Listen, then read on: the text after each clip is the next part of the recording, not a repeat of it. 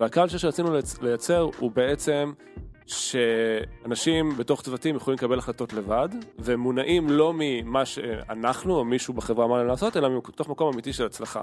הבנו שאם אנחנו מגדירים מהי הצלחה לצוותים, אנחנו לא צריכים להגיד להם מה לעשות. אני גם לא צריך כל יומיים לבוא ולדבר איתם, בשביל לוודא שהם עושים את הדבר הנכון, כי הסכמנו כבר איך נראית ההצלחה, והם יודעים בעצמם אם הצליחו או לא. הם לא צריכים לבוא אליי כדי שאני אהיה שופט, ואני אגיד, הצלחתם או לא הצלחתם, או נראה לי או לא נראה לי. זה כבר לא שאלה. היי לכולם.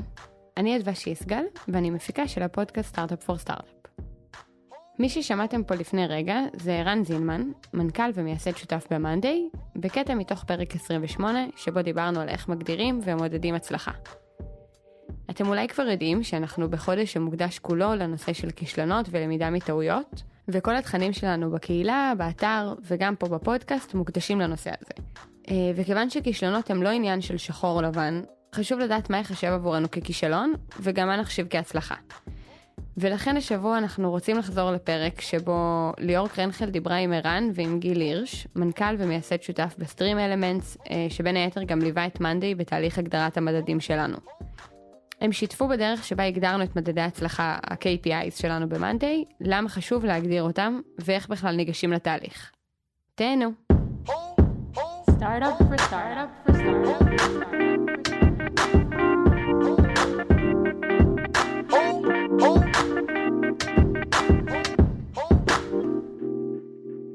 הנושא שנתמקד בו היום הוא הגדרות הצלחה, מה שנקרא KPIs.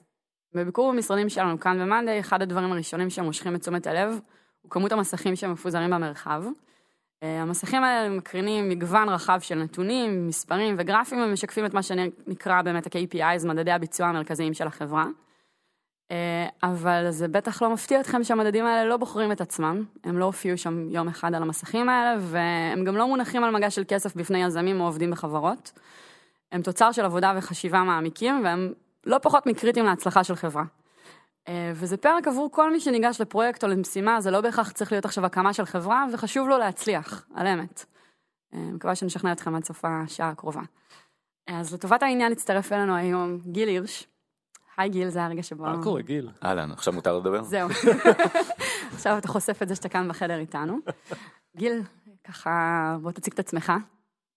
אהלן, אז אני גיל, ואני בשנתיים האחרונות, יחד עם השותף שלי, אבל סמת, מריצים סדנה למנהלי מוצר.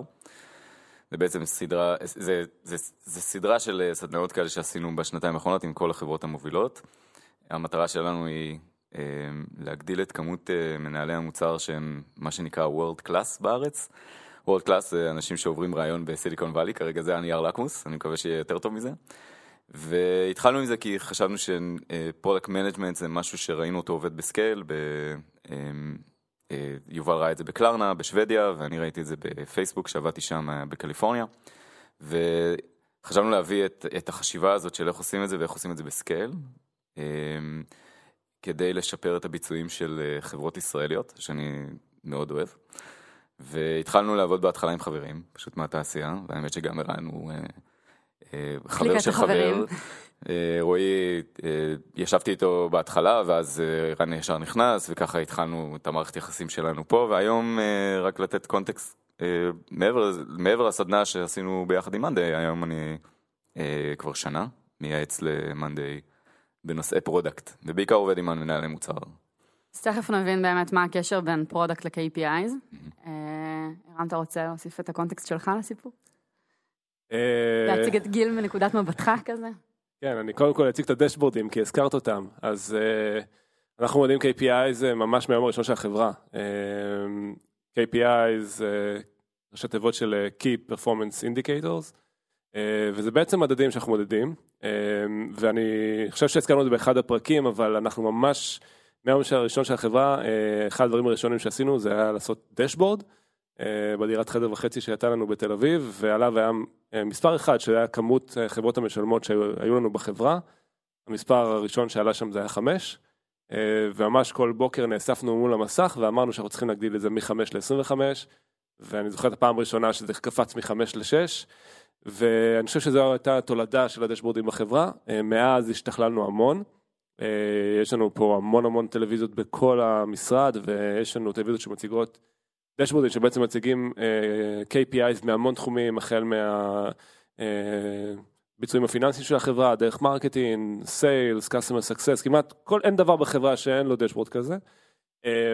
זהו, ובעצם הזווית שלי על גיל, אז בעצם לפני שנה, בעצם כמו שגיל אמר, פגשנו את גיל, והאמת שזה היה מצחיק, כי אנחנו מדברים פה על מדדי הצלחה, אבל גיל דיבר איתנו בזמנו על פרודקט.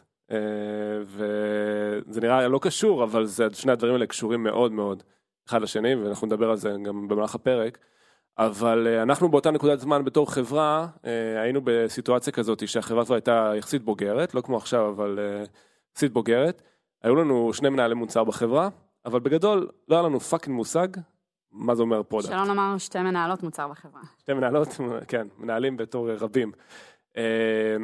אבל מה זה אומר שאני אומר שלא ידענו מה זה פרודקט? עשינו פרודקט, כן? כאילו, זה כל מה שאנחנו עושים בחברה, זה החיים שלנו, זה מה שאני ורואי הכי פשנט עליו, זה כל המתכנתים פה בחברה, כל המעצבים, כולם פה מדברים פרודקט. אנחנו, כל מה שאכפת לנו בעולם זה פרודקט.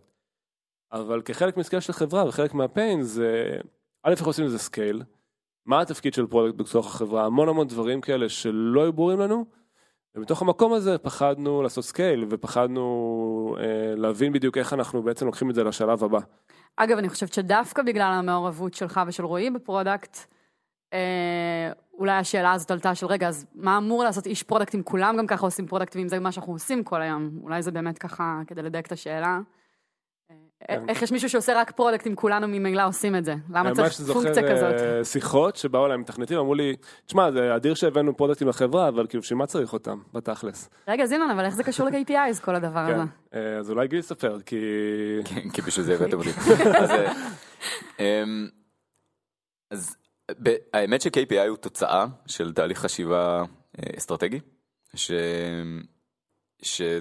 הוא אחת התוצאות הכי טובות שאני יכול להצביע עליו כשעושים את התרגיל הזה טוב, וזה תרגיל מחשבתי שאפשר לעשות אותו על כל שאלה אסטרטגית, או אפילו כל שאלה של לפני שהולכים ועושים איזשהו מאמץ מסוים, בונים מוצר, זה יכול להיות ממש לפני טסט, או לפני לרכוש חברה, או לקבל החלטה משמעותית לגבי מוצר. בגדול זה תרגיל של איך בונים פריימורק נכון לקבלת החלטות. בתוך החברה, או בתוך הצוות שלי, או בתוך העבודה שלי היום. כש-KPI הוא התוצר האחרון של התהליך הזה, לפני תוכנית העבודה ממש. אני אתן קצת הסבר על מה אני אתכוון. השאלה הראשונה האמת היא, למה עושים את מה שעושים? זה כמעט תמיד השאלה הכי, אגב, שכל אחד יכול להיכנס לחדר ולשאול אותה, ולא להישמע דביל. אז אם אתה לא יודע על מה מדברים, אתה אומר, רגע, אבל למה אנחנו מדברים בעצם? וזה תמיד, אגב, נכון לפעמים לעצור אפילו אוטומטית לשאול את השאלה הזאת, כדי לוודא שיש סיבתיות ויש אינטנשנליטי למה שעושים. אז בסוף, רוב העבודה שלנו נמדדת בכמה אנחנו התכוונו לעשות את מה שאנחנו עושים כרגע, והתהליך מתחיל בלשאול למה. כשהתשובה לזה זה בעצם, מה האופרטוניטי? הרבה פעמים זה מה הבעיה, אבל אני לא אוהב להגדיר הכל כבעיות, כן? נניח הביזנס של נטפליקס לא התחיל כמה הבעיה, אנשים לא עושים בינג' מספיק, אני לא חושב שזה העניין. אבל יש אופורטוניטי היה לצרוך יותר אנטרטיימנט, והם בעיקר היו פליי על דיסטריביושן, אז אפשר להסתכל עליהם יש פה אופורטוניטי לדיסטריביושן, וככה רצינו לעזור. במקרה של מנדי רצינו לעזור לעובדים, לשדרג את היכולת שלהם לעבוד בצוות, עם דגשים סביב נושא של ניהול עבודה. ואז השאלה היא, אוקיי, כמה זה גדול? למה זה חשוב? זה בעצם השאלה האמיתית. וזה מתחיל בכמה גדול השוק, לכמה אנשים זה רלוונטי, מה יהיה הצורה שבה, בעצם, איך אני אגדיר הצלחה על השוק כולו? בסדר? ביחס לשוק כולו. מה הכוונה?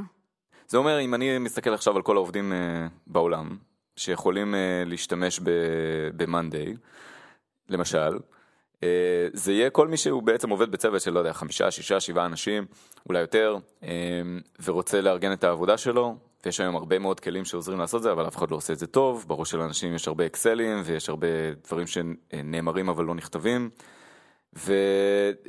ויש המון הזדמנות בלתפוס את כל המידע הזה, את הידע הזה, ולחוק אותו בצורה הרבה יותר רעילה בתוך הצוות. מהמקום הזה אפשר לחשוב כל עובד שעובד בצוות הוא לקוח פוטנציאלי. זה מיפוי של 100% מהשוק. למה זה חשוב? כי המידע הזה היום הוא בראש של אנשים, ואפשר וצריך להוריד אותו למערכות דיגיטליות כדי לחלוק אותו, וכדי להפיק ממנו תוצרים הרבה יותר מוצלחים. וזה צורה אחת להסתכל על השוק, יש עוד הרבה צורות אחרות להסתכל על השוק, אבל גם השוק מתפתח. ומכאן אתה בא ואתה אומר, אוקיי, סבבה, זה השוק, זה למה שחשוב. השלב הבא שבדרך כלל נכון לעשות, זה לשאול מאיפה יש לי את הביטחון שאני יכול להזיז את המחט על השוק הזה. זאת אומרת, איפה אני אקבל את הקונפידנס? בסדר, מה הם אותם core values שאני יכול להביא, או core principles שאני יכול לשים בתוך מוצר או service, שיכולים להזיז את המחת הזאת, ואיזה אינדיקציה יש לי מהשוק שאני באמת יכול להזיז את זה. בדרך כלל זה אומר טסט, זאת אומרת, עשיתי MVP, דיברתי עם לקוחות, ציטוטים, דאטה, כל מידע אפשרי שאני יכול להשיג מסביב, ומתוכי מסביב, כדי להוכיח את הנקודה, או לנסות להוכיח את הנקודה, שכן, לא רק שיש פה הזדמנות, אלא אני חושב שאפשר גם ללחוץ פה על כמה כפתורים, ולהתחיל להזיז דברים בכיוון שלי. ואז נשאלת השאלה, אוקיי, סבבה, אחרי שעשינו את כל זה, איך אני הולך למדוד הצלחה? עכשיו, הנגזרת הראשונה של איך הולכים למדוד הצלחה, זה בעצם, וזה התרגיל הפרודקטי הראשון, זה מהי יחידת הערך. אחת הנטיות הראשונות של עסקים, וזה היה גם נכון פה במנדי, מדעתם מה MRR בהתחלה? הקטר שלא באמת הגדרנו בחברה, מה ה-KPI של החברה. אבל היה לנו מספר אחד מאוד מאוד גדול על הלוח, ואני חושב שזה כיוון אולי בצורה בלתי אמצעית, שזה היה מספר חברות המשלמות, וגם היה לנו טרופיס כאלה, זאת אומרת, עשינו גביעים, שהגענו ל-1024 חברות משלמות, 2048 וכו' וכו', ואני חושב שלאורך הרבה מאוד זמן, אם היית שואל אנשים בחברה רנדומלית, מה ה-KPI או מה המספר שאנחנו עוקבים אחר בחברה, זה היה מספר החברות המשלמות שיש לנו במנדי. אז קודם כל זה לא רע, בתור התחלה, אבל היא גם לא אופטימייזד. כשאני מדבר על ערך מבחינת מוצר, או פרוקסי לערך הזה, זה יהיה, במקרה שלכם, זה עובדים שמשתמשים יהיה במוצר, וזה לא יהיה חברות שמשתמשות. במיוחד כשחברות, אם פעם הן היו יותר הומוגניות, ופחות או יותר הסתובבו בסביב לאותו גודל צוות, היום כשנכנסים לאנטרפרייז, זה כבר מתחיל להיות מאוד משונה, להמשיך ולספור חברות, או אקאונטים, כי זה לא מייצג את כמות האנשים שנוגעים בהם עם המוצר, ונותנים להם בעצם את הערך. את הערך, כן. ויש עוד איזה נקודה שעלתה ממה שאירן אמר כרגע, זה שהיו הרבה KPI, ואני רואה את זה המון. אגב, אני לא באתי מסקול אוף אנג'ינירינג במקור, ולא אהבתי כל כך את הנושא הזה של ביזנס מטריקס, ולא הבנתי אף פעם למה, וזה רק הניסיון בתוך פייסבוק, במיוחד העבודה על מסנג'ר שם, שממש שכנע אותי, שיש תרגיל פילוסופי שהוא חשוב לשאול, אחד, מה יחידת הערך שהכי נכון למדוד, ולמדוד את כל השוק דרך היחידת הערך הזאת. ואז להגיד, אוקיי, אם אני מודד ככה את כל השוק, אני יכול עכשיו לעשות דברים שהם רציונליים יחסית, כמו להגיד, אני רוצה להגיע ל-30% מהשוק, עכשיו יש לי מטריקה שהיא לא רק מטריקה שהיא פנימית שלי, אלא מטריקה שמייצגת את כל ההזדמנות בשוק, והיא מטריקה אחת. היא מטריקה אחת, וכל שאר המטריקות, 500 נוספות, הם בהיררכיה של חשיביות מתחת. למה זה חשוב ההיררכיה? בנפרד ממה המטריקה עצמה, ההיררכיה חשובה כדי שכשצוותים, במיוחד כשעושים סקייל-אפ לחברה, ועובדים על כמה דברים במקביל, ולפעמים זה נראה כאילו דברים סותרים. זאת אומרת, אני יכול במרקטפלייס למשל לעבוד על, אני סתם לוקח דוגמת מרקטפלייס, אבל במרקטפלייס אני יכול לעבוד על מספר טרנזקציות או ערך טרנזקציה, ולכאורה שני הדברים האלה הם סותרים אחד את השני, או יכולים לסתור אחד את השני, מיוחד אם יש לי שני מנהלי מוצר, שרוצים לשנות את תוצאות החיפוש, כדי כל אחד לדחוף את המטריקה שלו. ולכן חשוב לשים איזושהי מטריקה מעל המטריקות האלה, כדי שהם יוכלו לקחת צעד אחורה, ולהגיד, רגע, מה בעצם דוחף את המטריקה שנמצאת מעלינו? בסדר? ואגב, יכול להיות שזה GMV, שזה סוג אחד של צורה למדוד את גודל השוק, אבל רוב מי שמתעסק בשווקים אסימטרים, לוקח איזשהו demand side metric, דיינו הצד של מי שמשלם את הכסף, והם מתייחסים שלנו על repeat buyers, או דברים מהסוג הזה. עוד פעם, סתם דוגמה שלא קשורה למנדי, במקרה של מנדי, המעבר מאקאונטים לעובדים, שם קודם כל את הדגש על הערך של העובד, של מי שבמש נוגע במערכת, ואמור לתקשר עם חברי הצוות האחרים שלו. וכל שאר המטריקות הם כל שאר המטריקות, והן נמצאות מתחת. אז נתת שתי דוגמאות ספציפיות, אחת על מרקט פלייס ואחת על מנדי. בוא ניקח את זה שנייה חזרה לכלל. כשמישהו מאזין עכשיו לפרק הזה ומנסה להבין איך הוא מגדיר לעצמו את יחידות הערך שלו, הוא או היא, איך ניגשים לזה? אז קודם כל צריך לשאול, את יודעת, בסוף יש בעיה מסוימת או אופרטוניטי מסוים בשוק. אני לא מסתכל על פתרונות אגב, בתור יחידת הערך, אלא אני מסתכל על מה ההזדמנות. הרבה פעמים אוהבים לשלוף דברים כמו, הנרי פורד אמר שאם הוא היה שואל אנשים מה ההזדמנות במכוניות, זה בוא נגדל סוסים מהירים יותר. אבל מי שמקשיב ממש טוב לתשובה הזאת, אני חושב שזו פרשנות לא נכונה לבוא ולהגיד, זה בעצם מהאסכולה של אל תקשיב תמיד למה שהלקוחות מבקשים, אני לא אוהב את זה, כי בעצם הלקוחות כן ביקשו משהו מסוים, הם ביקשו להגיע מנקודה א' לנקודה ב' יותר מהר, וזה משהו בנה להם. שימו לב, הפתרון הוא לא מה ששינה פה, מה ששינה פה זה שאנשים רצו, היה demand ללהגיע יותר מהר ממקום למקום. שלכאורה אפשר לפתור, לא לכאורה, על פניו אפשר לפתור אותו בכמה דרכים שונות. בדיוק. לכן אתה אומר, רכבים הם לא העניין, או הסוסים הם לא העניין, אלא המהירות. בדיוק. ולכן מראש אתה כבר יכול לבוא ולהגיד, אוקיי, כמה אנשים רוצים להגיע יותר מהר ממקום למקום, ומכאן איך אני הולך למדוד הצלחה, זה יהיה, אוקיי, אני נתתי ל-X אנשים, בסדר, את ההזדמנות להגיע יותר מהר מנקודה A לנקודה B, ואני ממש יכול לבנות עקומה, ולהגיד, אני בעוד 5 שנים רוצה שלא יודע, 20% מאנשים ברורל areas יוכלו להגיע יותר מהר לעיר, ואני יכול אפילו לשים מדד בכמה, כל צורה שבה אני בעצם מודדת, האם פגעתי או לא פגעתי בהזדמנות, או תיקנתי את הבעיה בשוק, זה התחלה טובה. אבל יש עוד תנאי. התנאי השני זה שזה צריכה להיות מטריקה, שזזה מהר. היא לא רק חשובה, שזה התנאי הראשון, אלא גם צריכה להיות מטריקה שזזה מהר. אנחנו משתמשים בכלים כמו AB, ואנחנו מודדים את הפרפורמנס שלנו. AB as in AB testing. AB testing, כן. או AA testing לפעמים, כי אין לנו את היכולת לעשות AB. אבל הרעיון הוא עוד לפני כל הדברים האלה, זה כשאני רוצה לגרום לצוותים לזוז מהר על תוצאות, אני צריך לבחור איזה משהו שהוא פרוקסי שזז מהר. אז לפעמים זה לא ממש, המטריקה לא תמדוד את הערך הסופי, אבל תהיה פרוקסי מצוין לערך הזה. למשל, במקרה של מכוניות, אני פשוט יכול לשאול כמה miles were driven. למשל, במקרה של Waze, Google, כל החבר'ה האלה, אני מנחש שהם מודדים משהו כמו כמות הנסיעות. פשוט שנעשתה עם האפליקציות. זאת אומרת, זה פרוקסי לשיפור החוויה על הדרך, שהם הביאו, והם יכולים למדוד את זה ברמה יומית, והם יכולים ממש לעשות לונץ' ולמדוד את זה אפילו ברמה של שעה. וגם יש הרבה ווליום של המטריקה הזאת, שזה גם חשוב מאוד ליכולת לעשות A-B טסט. גם במקרה של Monday, מאקאונטים לעבור לעובדים, פנטסטי, זה מעלה את הווליום. ואפשר לעשות עוד יותר A-B טסטים רק בגלל שעשית את המהלך היחסית טכני הזה. שבעצם כאן אתה מתחיל להתחבר לזה שזה בסופו של דבר כלי עבודה, ומשהו שאמור לחזור באמת לפרודקט, כמו שאירן סיפר לנו, רמז לנו קודם. לגמרי. זה כלי עבודה שהמטרה שלו היא בעצם לתמצת את האסטרטגיה של כל החברה, או של כל הצוות, או של הפעילות שאני עושה בקבוצה שלי, בצורה פשוטה, שאפשר להזיז אותה. ואפשר לתת לה רציונל ללמה הדבר הזה הוא קשור להצלחה שלי בכל השוק, כל הדרך למעלה.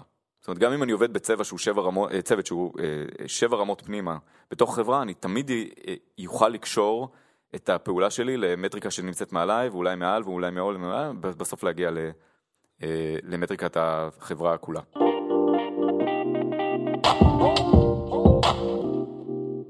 אני רוצה שנייה כן לחבר את זה לעולם, כי אני חושב שאם גיל היה בא ופוגש אותי ואת רועי לפני שנה, והוא אומר לנו, תקשיבו חבר'ה, אנחנו צריכים לעשות איזשהו דיון פילוסופי על מה המטריקה של החברה, היינו בגדול בועטים אותו מהחלום באותה שנייה, כי כאילו... איך התחלנו באמת הדיון? תזכיר לי. דיברנו על פרודקט, אתה יודע, דיברנו על הכאב, שאנחנו חווינו באותה תקופה. שמה היה הכאב? קח אותנו כזה אחורה בזמן לאיפה החברה הייתה לפני שנה. אז אני חושב שכאילו באנו אותה תקופה כאילו ממקום כזה שגם אני וגם רועי ראינו דוגמאות לאיך עושים פרודקט, אבל לא היינו מבסוטים מזה, וזה לא התאים לקלט שלנו פה במנדי. בעיקר כי ראינו דוגמאות לאיך בא איזשהו VP פרודקט בחברה, ופעם ברבעון מציג מצגת, חבר'ה זה מה שהולכים לעשות היום, ממציא דברים ממוחר קודח, יכול להיות שהוא גם מראיין יוזרים וכל מיני דברים כאלה, ואז כל הפיתוח והעיצוב צריכים לקחת את לוחות הברית האלה ולעשות אקסקיושן ו... דבר המנכ"ל. כן. חוזר אביב בפרודקט. זה פשוט, זה מייצר דברים נוראים. כי אנשים עושים דברים שהם לא מבינים למה, הם עושים דברים כדי לעשות אותם, הם לא שם בשביל לתקף את זה. ההצלחה מבחינתם זה שהם סימנו וי על זה שהם עשו את הפיצ'ר. ואני ורועי לא ידענו מה לעשות, איך לבנות את הפרודקט, וידענו מה לא לעשות. אני יודעים שאת זה אנחנו לא רוצים בחברה שלנו. ואני חושב שישבנו עם גיל ודיברנו על זה, והתחברנו מאוד לסטייט אוף מיינד שגם שורה בפייסבוק ובחברות אחרות, שהוא מאוד משרת הקלצ'ר שרצינו לייצר פה במאנדי. והקלצ'ר שרצינו לייצר הוא בעצם שאנשים בתוך צוותים יכולים לקבל החלטות לבד, והם מונעים לא ממה שאנחנו או מישהו בחברה אמרנו לעשות, אלא מתוך מקום אמיתי של הצלחה. אבל, ופה אני אתחבר לאבל, מה שהלחיץ אותי בכל הסיפור הזה, והסיבה שבאנו לגיל ואמרנו, כאילו, בוא נדבר ונחשוב ביחד איך בונים את זה, זה שמאוד מאוד פחדתי מאובדן שליטה. כי כשהיינו חברה קטנה, אז אני ורועי היינו מאוד בדיטיילס, והכנו לכוון את זה, אבל once עשינו סקייל, אז פתאום נורא מלחיץ. ועודנו עושים, כן. ועודנו עושים סקייל, אז אנחנו לא בדיטיילס, אנחנו כבר לא יכולים להיות הפאונדרים שמעורבים בכל דבר שקורה. אנשים בחברה, בצוותים שונים, לא יודעים מה קורה בצוותים אחרים. וידעתי שאני לא רוצה לעשות סקייל על הדבר הזה בזה שאנשים יבואו אליי לאישור, בסדר? או שכאילו זה צריך להיות למעלה איזושהי פונקציה שביבי פרודקט, כי אז הכל זז הרבה, כאילו הכל גרוע וזז לאט, אלא רצינו לייצר את היכולת שלהם להתקדם קדימה. ואז כחלק ממה שדיברנו עם גיל, וזה עכשיו מתחבר לנושא שאנחנו מדברים עליו, זה שאומרנו, וזה היה הברייקטרו בתוך הסיפור הזה, זה הכלי הזה של KPI, הוא בעצם כלי של הכוונה, מבלי להיות שם ביום יום. אבל דווקא התחלנו מהצוותים עצמם, לא התחלנו מהחברה. הגענו לשם, ותכף גם נסביר איך הגענו לשם, אבל התחלנו מהצוותים. והבנו שאם אנחנו מגדירים מהי הצלחה לצוותים, אנחנו לא צריכים להגיד להם מה לעשות. אני גם לא צריך כל יומיים לבוא ולדבר איתם, בשביל לוודא שהם עושים את הדבר הנכון, כי הסכמנו כבר איך נראה את ההצלחה, והם יודעים בעצמם אם הצליחו או לא. הם לא צריכים לבוא אליי כדי שאני אהיה שופט, ואני אגיד, הצלחתם או לא הצלחתם, או נראה לי או לא נראה לי. זה כבר לא שאלה. אני יכול לבוא ולהגיד, זה לא נראה לי, אבל הם יגידו, תקשיב, אבל זה מזיז את הנידל. אז אני חושב שזו טרנספורמציה מאוד מהותית שעשינו, כחלק מהסדנה שעשינו ביחד עם גיל. שמה? שדבר ראשון... מה בפועל קורה? מה שבפועל קורה, דיברנו על טאסק פורסים, אז בעצם לוקחים קבוצה של אנשים, שזה פרודקט, מפתח ומעצבים, ובעצם דבר ראשון ביחד איתם, מגדירים איך נראית הצלחה. אוקיי, כלומר, הצוותים הם חלק מתהליך ההגדרה, זה לא שאתה גם יושב באיזשהו חדר, אתה ורועי וגיל, מגדירים ומנחיתים. כן, זאת אומרת, אם אני אגדיר להם והם לא יסכימו עם זה, זה לא יעבוד טוב. אבל אנחנו מגדירים ביחד איך נראה הצלחה, מסכימים על זה, שזה שונה לגמרי מלהסכים על פרודקט מסוים, או על UI מסוים, או על... פשוט מגדירים איך נראית הצלחה. יכול לתת דוגמה? דוגמה טובה שאני זוכר משירלי. הייתה דוגמה ל... שירלי אשת פרודקט בחברה. אשת פרודקט בחברה, כן. מאוד מוצלחת גם, והדבר הראשון שאני זוכר שעבדנו עליו ביחד, היה מה שהיא קראה לו אז דדליינס, שזה קצת חוטא למטרה אולי, כי זה מגדיר פתרון, אבל זה גם מגדיר יפה את תחום הבעיה.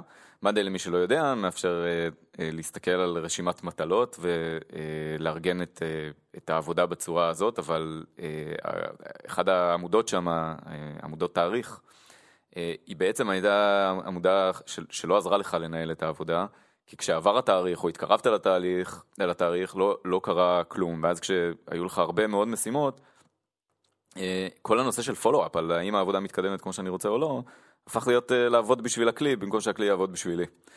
וההזדמנות שהיא זיהתה שם זה שאנשים שהם עובדים עם דייטס, וכן משלמים את המחיר של לעשות את הפולו-אפ בעצמם, זאת אומרת מעבר בעין על איזה תאריכים חרגו או לא, הוא בעצם הזדמנות אדירה, כי האנשים שעושים את זה, הם יותר מצליחים כצוותים לתקשר גם אחד עם השני.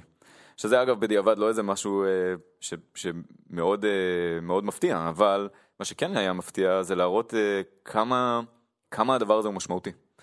למשל, איך נראה ריטנשן של weekly active paying person במערכת, אם הוא כן או לא משתמש בדייטס בצורה אפקטיבית. ומעבר לזה גם היה פידבק מלקוחות, הלקוחות הגדולים יותר, היו אירוע המון תסכול מהמוצר בגלל הנקודה הזאת, אז היא הביאה קוורטים ממה שצילמה בווידאו והיא הראתה את זה, היא ראתה המון סטטיסטיקות על מה קורה כשאנשים כן או לא משתמשים, ואיך אפשר להשוות אותם אחד לשני, ובעצם נתנה, לא יודע, זה היה איזה 20 סליידים של נתונים מתוך המערכת ומחוץ למערכת, של למה הדבר הזה הוא כל כך הזדמנות. שימו לב שבנקודה הזאת היא לא דיברה על פתרון, היא ממש דיברה, הנה האופורטוניטי שלנו, וזה פיצ'ר, אגב, זה לא ברמת כל החברה, אבל היא קשרה את זה לרמת כל החברה, כי אני מגלה פה אגב שהטופליין שלכם זה weekly actives, והיא קשרה את זה לשם. זאת אומרת, היא ממש הראתה את הקשר הלוגי בין אנשים שמשתמשים בדייטס כדי לנהל את העבודה שלהם, לבין, נקרא להם יוזרים מרוצים, בסדר? בצורה כלשהי. וברגע שאתה מראה את הקשר הזה, אתה יכול להתמקד בתת מטריקה שלך, וזה להגיד, אוקיי, אני רוצה עכשיו לראות אדופשן. אחרי ששכנענו והשתכנענו שיש פה כנראה הזדמנות, אני אגדיר את ההצלחה כפונקציה של כמה אנשים מתוך הבייס שלנו עושים אדופשן. מאמצים, כלומר, את הפיצ'ר החדש שלה. מאמצים את הפיצ'ר החדש, בלי להגדיר מה זה הפיצ'ר אפילו. אבל הנה דוגמה למשהו שעשינו, שיכל להיות באותה מידה גרוע באיך שעשינו אותו, כי באותה מידה יכלנו לבוא, וששירלי הייתה אומרת, שמו, זו הייתי הזדמנות בדדליינס, ואז היא הייתה באה ועושה איזושהי עבודה, מציגה לי ולרועי ולשאר אנשים בחברה, איזשהו יוזר אינטרפייס של הדדליינס. והיינו יושבים בחדר ורואים לה, זה גרוע וזה גרוע וזה, לי יש רעיון אחר, והשיחה הייתה מתקדמת לשום מקום. כלומר, שינוי משמעותי ראשון שאתה מציין, זה ההשתהות הזאת סביב ההזדמנות והבעיה, במקום לקפוץ ישר לפתרונות. אני אגיד ככה, להתחיל מפתרון זה באמת לקפוץ לאקסקיושן, בלי לחשוב למה. וזה אגב מייצג חברות ישראליות באופן כללי, אנחנו מעולים. בלי להחליל אבל, גיל. בלי להחליל. לזוז מהר, אני הייתי כזה בפייס בוודאי, לזוז מהר על תזות שהן לא מבושלות מספיק טוב, ולא חשבת עליהן מספיק לעומק, ואתה מגלה 6 חודשים אחרי שעשית משהו סתם, או שהוא לא פוגע בשוק, כי לא קיבלת שום פידבק מהשוק לפני זה, שאכן יש דימנד. אבל זה עניין מאוד תרבותי, נכון? זאת אומרת, יש פה איזושהי הנחה סמויה ולא מדברת שזה דבר טוב, כי הנה זזנו, והנה אני on top of things, והנה אני לוקחת לידיים את המושכות, וכל מיני ביטויים שמאוד שגורים בשפה העברית, והם כאילו חשוב להבין שההנחת יסוד מאחורי הדבר הזה היא חיובית. ואז פשוט כמו שאתה אומר מגיעים למקומות פחות חיוביים. כן, התוצאה של זה היא בדרך כלל פחות אופטימלית ממה שהיא יכולה להיות. לפעמים אתה פוגע בול באקסקיושן הראשון שלך, אבל לעתים קרובות לא. כל שעון מקולקל. כן, גם שעון מקולקל מראה את השעה הנכונה פעמיים ביום. והתיקון לזה או התרופה לזה היא כן להשקיע, ובדרך כלל זה התפקיד של מנהל מוצר בעיניי, כי יש לו את הזמן או לה את הזמן ללכת ולעשות זה, זה לדבר על האופורטוניטי. ולשכנע את שאר הצוות ואת היזמים, מי שנמצא בעצם ב-360 מסביבך, את האנשים, אין בדרך כלל אנשים מתחתיך, אבל יש אנשים מהצדדים ומלמעלה, שאתה יודע איך אפשר לשפר את ההצלחה של החברה.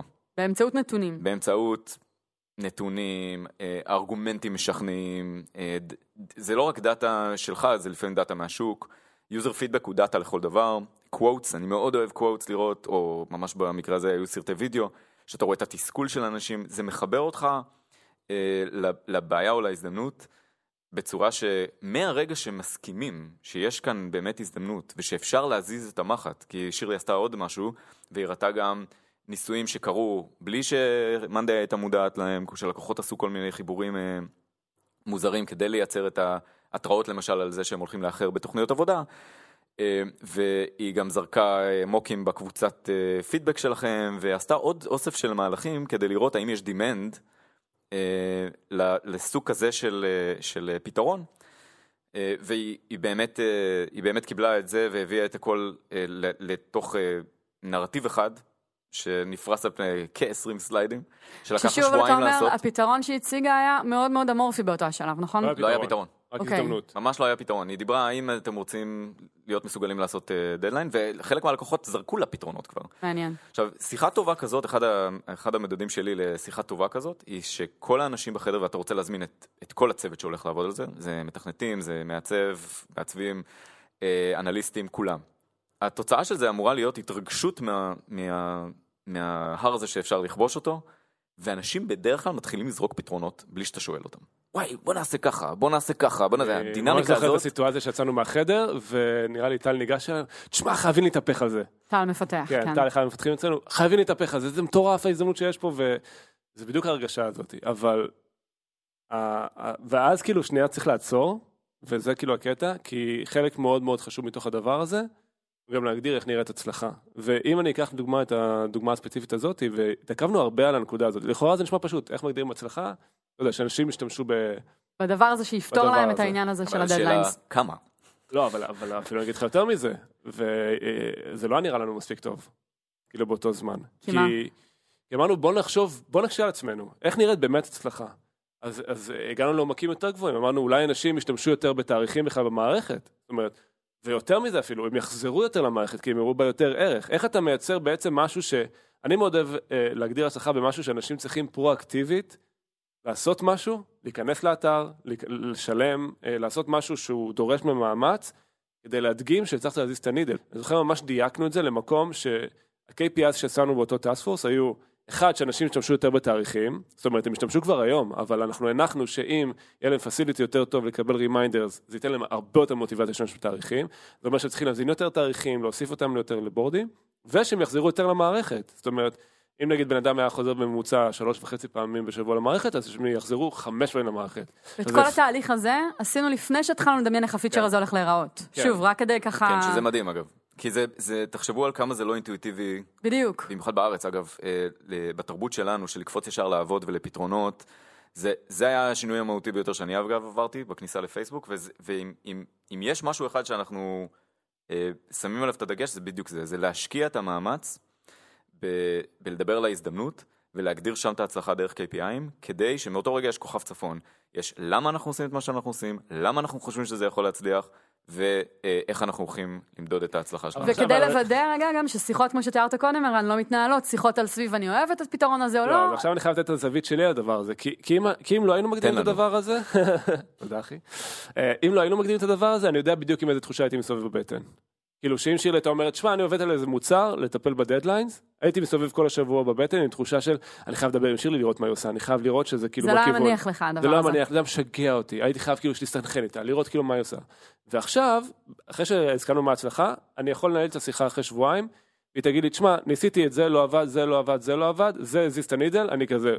בום. כי הלא עבד הוא ביחס למשהו שכולם הגדירו ביחד. כי זה כבר לא עניין של משהו שאני אוהב, או משהו שאני רוצה להיות שאנחנו כאילו לאותו כיוון, אלא זה נטו נהייתה שיחה על הצלחתי, לא הצלחתי, ואני יודע איך נראית הצלחה, הסכמתי איך נראית הצלחה, וזה פשוט שחרר אותי ואת רועי ואת כל המנהלים פה למקום שאנחנו יכולים עכשיו לקחת את הקבוצות האוטונומיות האלה ותת להם לרוץ, ואני היום ישן בשקט שאני יודע שכולם דופקות לכיוון.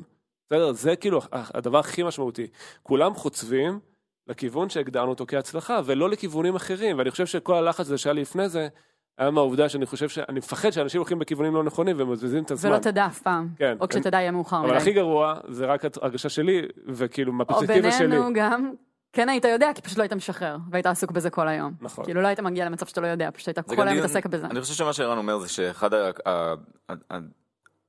אני גם רוצה לשים איזה סייג, מטריקה טובה ככל שתהיה, היא לא משקפת 100% מהניואנסים שיש לבעיות שאנחנו מתעסקים איתם היום יום.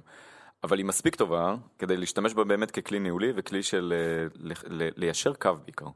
ברגע שמיישרים קו על איך נראית הצלחה, הרבה יותר קל לייצר הפרדה בין מה התפקיד של אירן למשל, או מנהל בחברה, לבין מישהו שהוא לקח על עצמו להוביל את האקסקיושן של להשיג את היעד. וזה מין חוזה.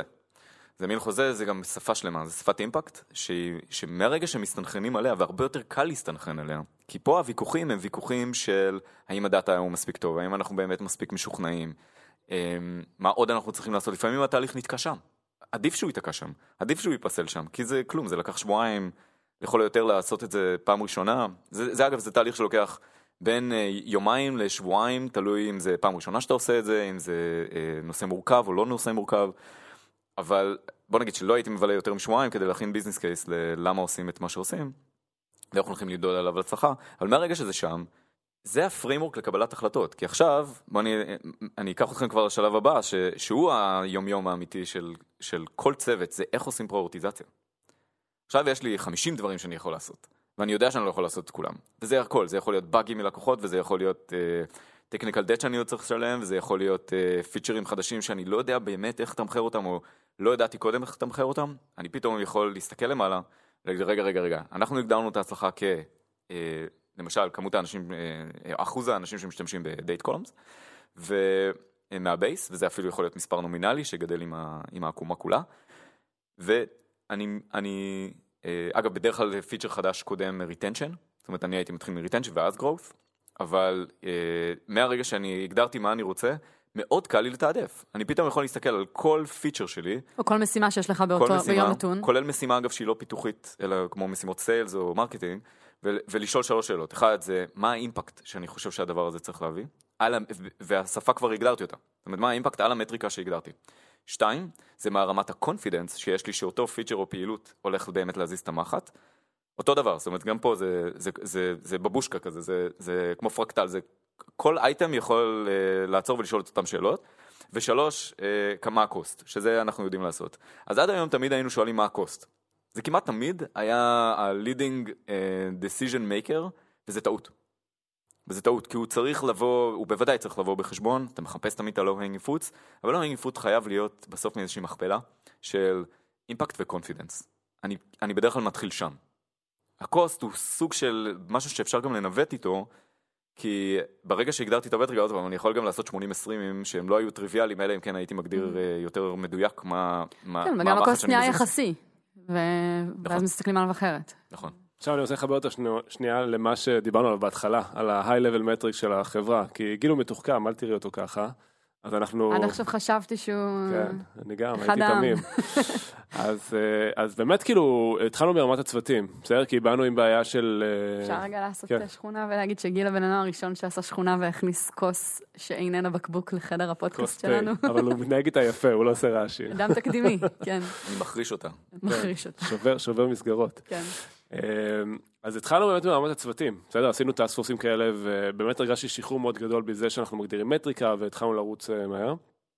ואז אתה נתקל בכל מיני בעיות אחרות, כי אחד הדברים שאתה לומד מתוך הדבר הזה, שלשים KPI, הוא כלי ניהולי מדהים, הוא חוסך המון סינכרונים ממנהל, הוא חוסך המון ישיבות, הוא בעצם מכווין אנשים סביב משהו שלא דורש תקשורת יומיומית, ולא דורש סינכרון יומיומי, כי בעצם הדבר הזה אתה נמצא שם, וזה איזושהי מוסכמה, איזשהו חוזה שיש לך. אבל אז אתה מסתכל עוד לבל אחד למעלה ברמת החברה, ואז אתה אומר, רגע, אבל אין לי פה רק טאסק פורסים, יש לי פה, אגב, מתכנתים שעושים דברים אחרים, יש לי מעצבים, יש לי אנשי סלס, יש לי אנשי קסטומר סקסס, איך אני עכשיו רותם את כולם, כאילו לדפוק לכיוון הזה, שאני אומר, אם הם יעשו את הדבר הזה, הם ישפרו את החברה כולה, בסדר? ובאותו זמן עלינו דשבורדים, עם מספר הלקוחות המשלמים, הנה, וכבר יש כאן פער. אפילו עם המידע שנתנו עד עכשיו, אפשר לזהות פער. כי איך שירלי שעובדת כרגע על adoption, retention ודברים שקשורים לתוך הפלטפורמה, כשהיא מסתכלת על הדשבורד הזה, כשהיא נכנסת כל בוקר או כשהיא עוברת במטבח, איך היא קשורה ללקוחות המשלמים? זה אפילו עוד יותר גרוע מזה. העובדה של לקוחות המשלמים היה המטריקה שלנו, הייתה בתת מודע, לא דיברנו על זה אף פעם. זה אפילו לא ידעתי שאני לא בוחר את זה. בסדר? זה כאילו פשוט היה מספר גדול. וככה גם אמרנו. לא הבנתי מה שאמרת עכשיו, אתה צריך להסביר את זה. לא היה כאן. זה לא שבחרתי את זה. לא היה טופליין. כן, זה לא היה טופליין בחברה. היו כמה KPI'ים והסתכלו על כולם. כן, הסתכלו על כולם. אבל איך החלטת לשים דווקא את המספר הזה על הדשבורד המרכזי? לא יודע, זה המספר הראשון ששמנו, ושמתי, אפילו התחלתי את זה אז בזמנו, שמתי פונט 100 וזהו, זה נשאר ככה מאז. והרבה פעמים ששאלו אותי מה קורה בחברה, ומה שחגגנו היה את זה, אולי בתת מודע, כן? זה מצחיק, יעל אשתי, אבא שלה, דוב. הוא עד היום, כל יום שישי שאני פוגש אותו, שואל אותי כמה לקוחות משלמים יש לנו. תראה כמה זה חזק הדבר הזה. זה מטורף. עכשיו, אני אמרתי לו כבר לפני שנה, דוב, אנחנו כבר לא מודדים את זה. זה כבר לא, אני כבר לא יודע. הוא אומר, איך אתה לא יודע? זה הדבר הכי חשוב. לא, הוואפ זה הכי חשוב. עזוב, כמה לקוחות משלמים יש לכם? אנחנו כל יום שישי מנהלים את השיחה הזאת. ואני מבין כמה זה חשוב הדברים האלה. כאילו, זה נצרב לאנשים במוח ומכוון אותם ביום-יום. עכשיו, שירלי, באותו מקרה שהיא עבדה לשפר את הדייטים, היא לא הוסיפה לנו לקוחות משלמים. אולי חלק מאלה שעשו, נכנסו עכשיו לכלי, שלמו יותר, אבל... כן, אם דירקטלי, מה שנקרא, זה לא היה משהו שאפשר... היא בעצם עבדה על כלי משמעות, קודם כל, היא שיפרה את הערך של המוצר, מה שאם מחפשים כבר איזושהי מטריקה, זה retention. בדרך כלל זה מעלה את ה-retention, ורוב הפעילויות שאנחנו עושים כמנהלי מוצר, הם פיצ'רים בתוך המוצר, שמעלים retention. יש כאלה שגם מעלים acquisition, אבל הסט פיצ'רים הזה, הוא לא סט ש... בוא נגיד, לא הייתי משווק עכשיו היי, בוא למאנדיי, כי... נעזור לך לנהל את התאריכים. כן, כי אנחנו גם נטריע כשאתה תאחר, או איזה משהו כזה, כי הציפייה הייתה שזה מראש יהיה שם, זאת אומרת, זה כמעט השלמה לאחור אפילו. אז פה זה היה ממש להפוך את הלקוחות ממרוצים להרבה יותר מרוצים, וזה נמדד בכמה צורות, אבל זה כשלעצמו, קל מאוד להראות איך הדבר הזה קשור ל-WAP, או weekly active. זה... טוב, אי אפשר להמשיך להגיד את ה... אז בוא אני אגיד, אז עשינו בעצם חשיבה גם עם גיל, וגם עם כל מנהלים פה בחברה, מה ה-KPI שאנחנו רוצים לשים? בסדר? כדי שכל אותם הצוותים שתיארת קודם, ינעו לכיוון אחד. שכל החברה, כולם יבינו מה הטופליין מטריק, מה החברה צריכה להשתפר בו, מה יגדיר את החברה שלנו להיות יותר טובה. ופתאום התחלנו, וזה לא רק זה, פתאום התחלנו לסקר על ה-Pain Account, והבנו כמה המטריקה הזאת היא לא טובה. למה תסביר? כי... אחד היא לא זזה מספיק מהר, כמו שגיל אמר קודם. לא, היא זזה סבבה, היא גדלה בקצב טוב, אבל... חשבון של 3 אנשים, שקול לחשבון של 5,000 אנשים. בוא נתחיל מזה, בסדר? אם עכשיו אני סוגר עסקה עם IBM או WeWork, 5,000 אנשים, עולה לי מספר באחד. אוקיי, קצת מבאס, נכון? עכשיו, יותר גרוע מזה, אם עכשיו יש לי לקוח מאוד מאוד גדול שמשלם, אז הוא משלם, אבל אולי אף אחד לא משתמש בחשבון. אז זה גרוע. לכאורה, אני אסתכל על הלוח, הכל נראה טוב, אבל יכול להיות שחשבון הזה לא מקבל שום ערך. הוא הפסיק כבר להשתמש לפני חצי שנה. אני לא אראה את זה. יעשה איזה אינטרג'קשן קצר, ואני אגיד שהרבה חברות SAS מודדות MRR כטופליין, שזה קצת יותר טוב ממספר לקוחות, אבל זה עדיין גרוע. זאת אומרת, אני גם פה באתי עם... MRR, תגיד מה זה לטובת. Monthly Recurring Rate של ה-revenue של ה... קיבלתי פשוט פידבקים ממש בשבוע האחרון על זה שכדאי שנחזור על דברים... אז יש לה אחות מרושעת שנקראת ARR, אז ההבדל ביניהם זה... עוד אחת. MRR כפול 12. או מודדים זה חודשית, או מודדים זה שנתית. ויש גם אדפטציות לזה, אם זה run rate או אם זה באמת האקומולטור של כל שנה. אני לא נכנס לפרטים האלה, אני רק אומר שיש הרבה דרכים לדעות כמה כסף נכנס לחברה. עכשיו, אני רוצה להיות מאוד ברור. המטרה של הביזנס היא להרוויח כסף, כן? זאת אומרת, זה להביא ערך ולקבל עליו כסף, וכסף הוא דבר חשוב.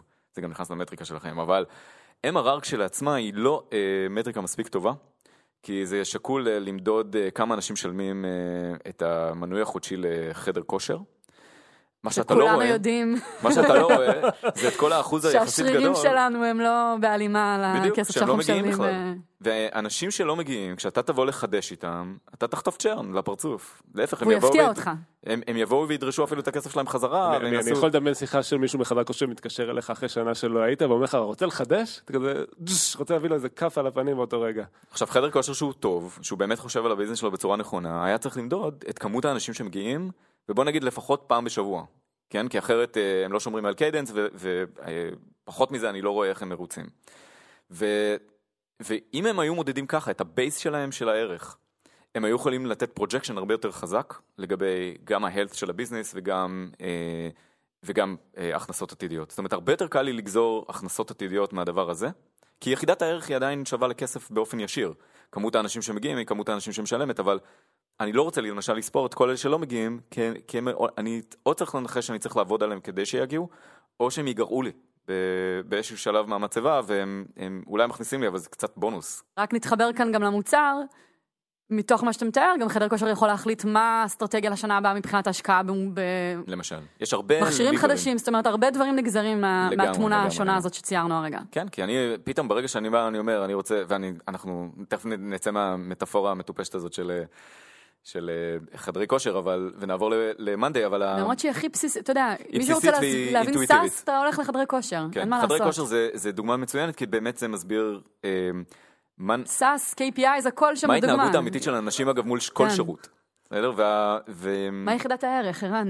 מה יחידת הערך? ויחידת הערך שאתה תבוא ואתה תתאמן. האימון זה יחידת הערך, והייתי אפילו בא, וכנראה בהמשך הייתי סופר את מספר האימונים שאני יכול לספור. זאת אומרת, זה יהיה עוד איזה סוג של שכלול שהייתי מסתכל עליו. כמובן, הייתי בודק את זה מול המציאות.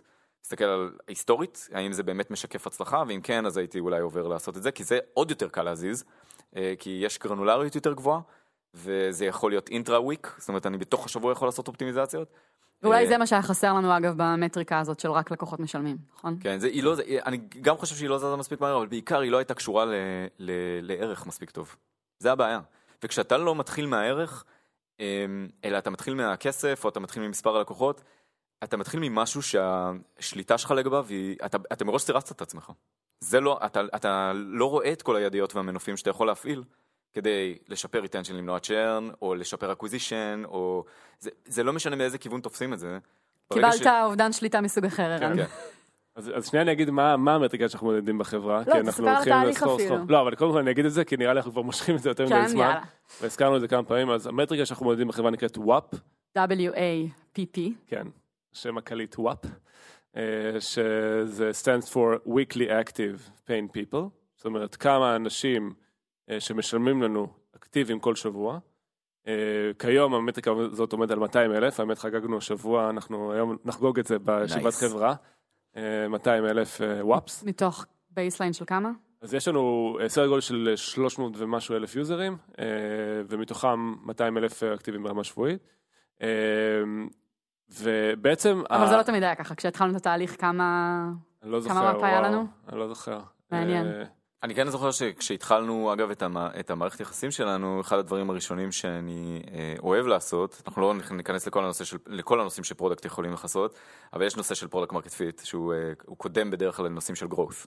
פרודקט מרקט פיט, או לפעמים קוראים לו השלב ה-0 ל-1, הוא בעיקר נמדד ב-retension, ומהרגע שהגעת ל-retension, אתה רוצה להתחיל לעשות תהליכים של growth, לשמחתי, כשהגעתי למנדי, ואגב, זה אחד הכללים הבסיסיים שלנו באופן כללי, עם איזה חברות אנחנו רוצים לעבוד, זה חברות שיש להן כבר פרודקט מרקט פיט על משהו. זאת אומרת, יש להן כבר S-curve שהן נמצאות על.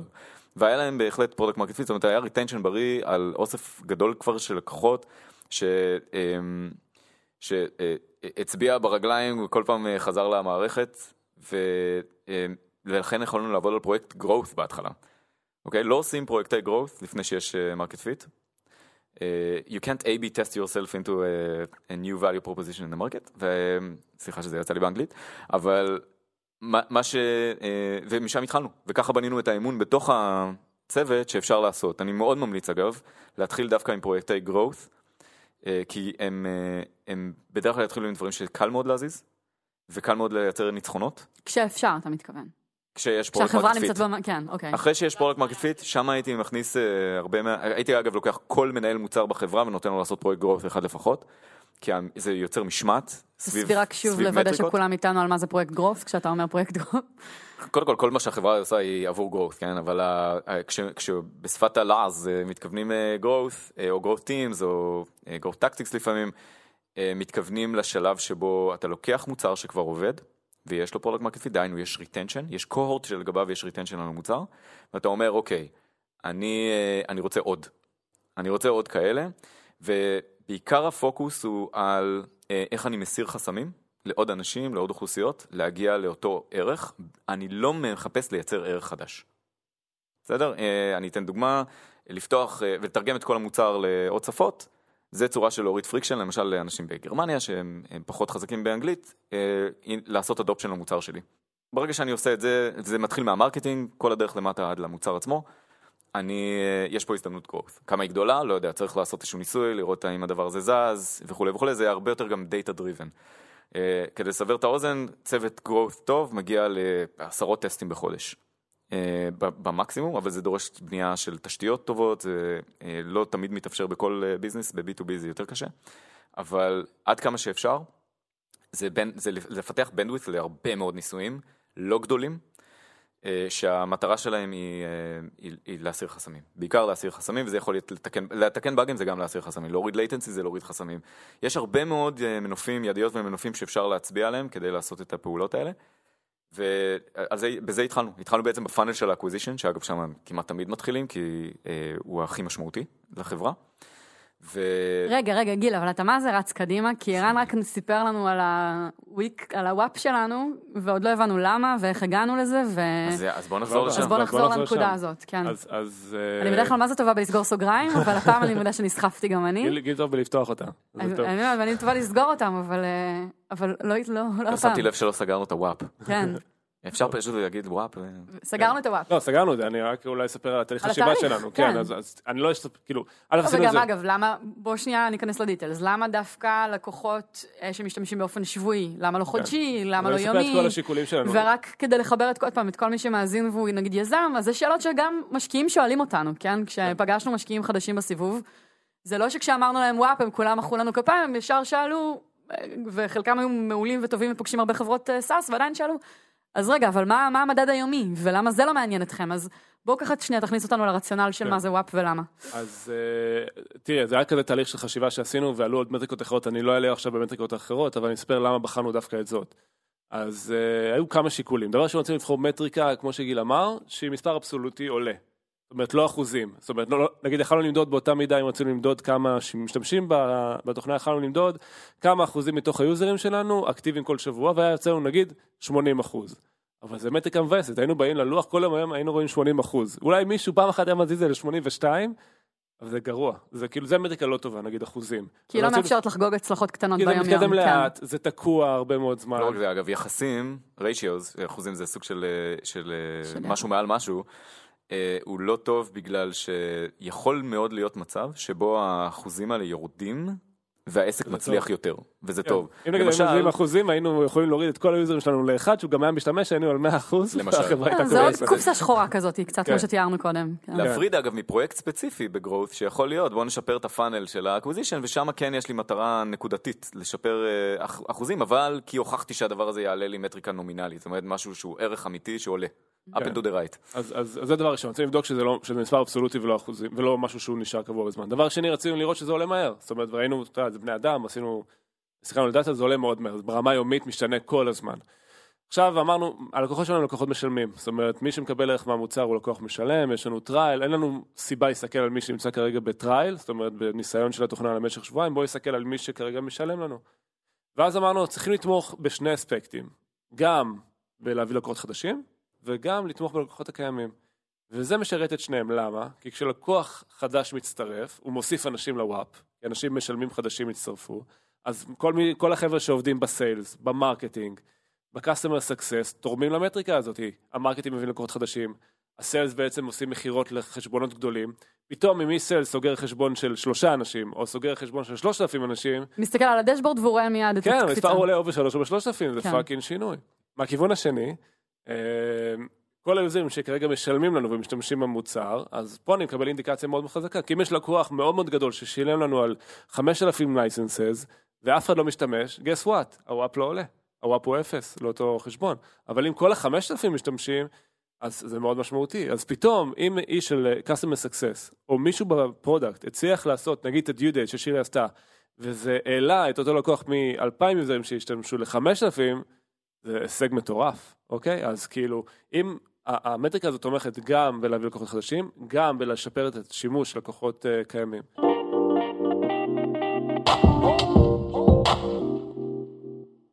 ועכשיו אני אקרא לסגור את הפינה האחרונה, ל-weekly, למה בחרנו דווקא אינטרוול שבועי?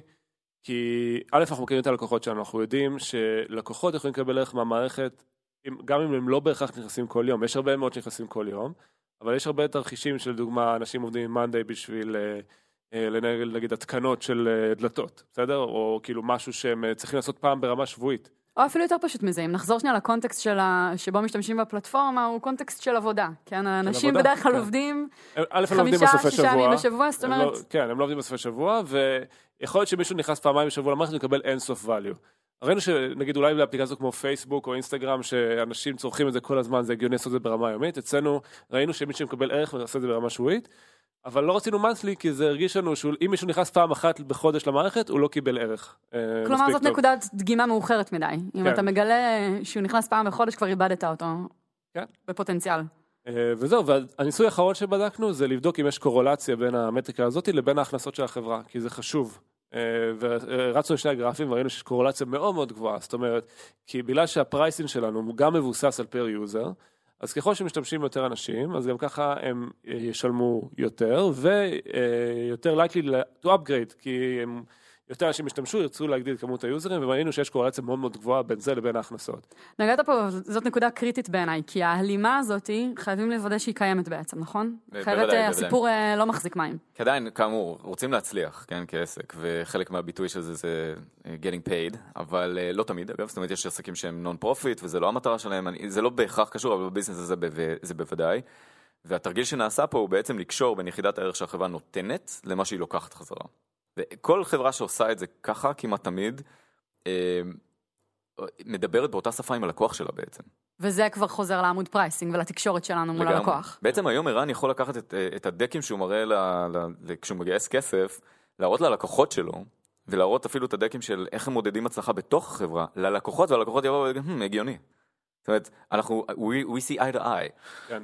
שזה חוזר למילה שקיפות, כן? אנחנו אומרים הרבה פעמים שקיפות, ואנשים מנסים להבין מה זה אומר, אם זה, אתה יודע, חדרי הישיבות שלנו שאין להם קירות, אבל זה באמת, זאת הרמה.